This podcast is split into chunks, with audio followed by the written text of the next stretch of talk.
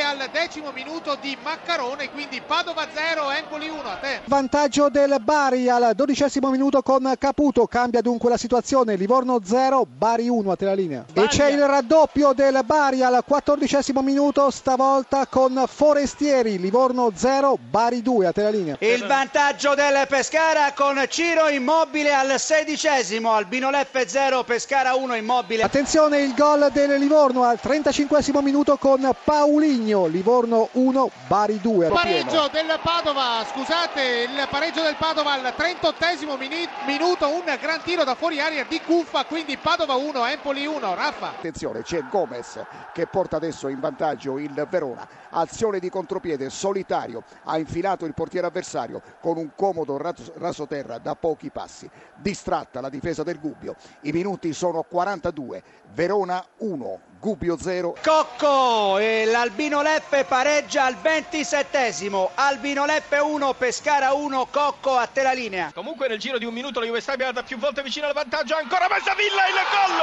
Il vantaggio della Juve Stabia. Mesavilla di testa colpisce dal limite dell'area piccola dopo una conclusione di Sau resta fermo Zandrini, ma soprattutto resta ferma la difesa della Regina, segna Adriano Mesavilla, centrocampista brasiliano. Riparte Zito per la Juve Stabia, progressione di Zito, fa vedere Sau e riceve aria di rigore, destro Sau, rete! Il 2-0 della Stabia e segna sempre lui, Sau. Calcio di punizione per la Regina, battuto in aria Nicola Viola, il colpo di testa alla rete. La Regina segna con Freddi e quindi demezza le distanze e riapre la partita. Ventesimo minuto, Freddi di testa su punizione di Nicolas Viola, Juve Stabia 2, Regina 1.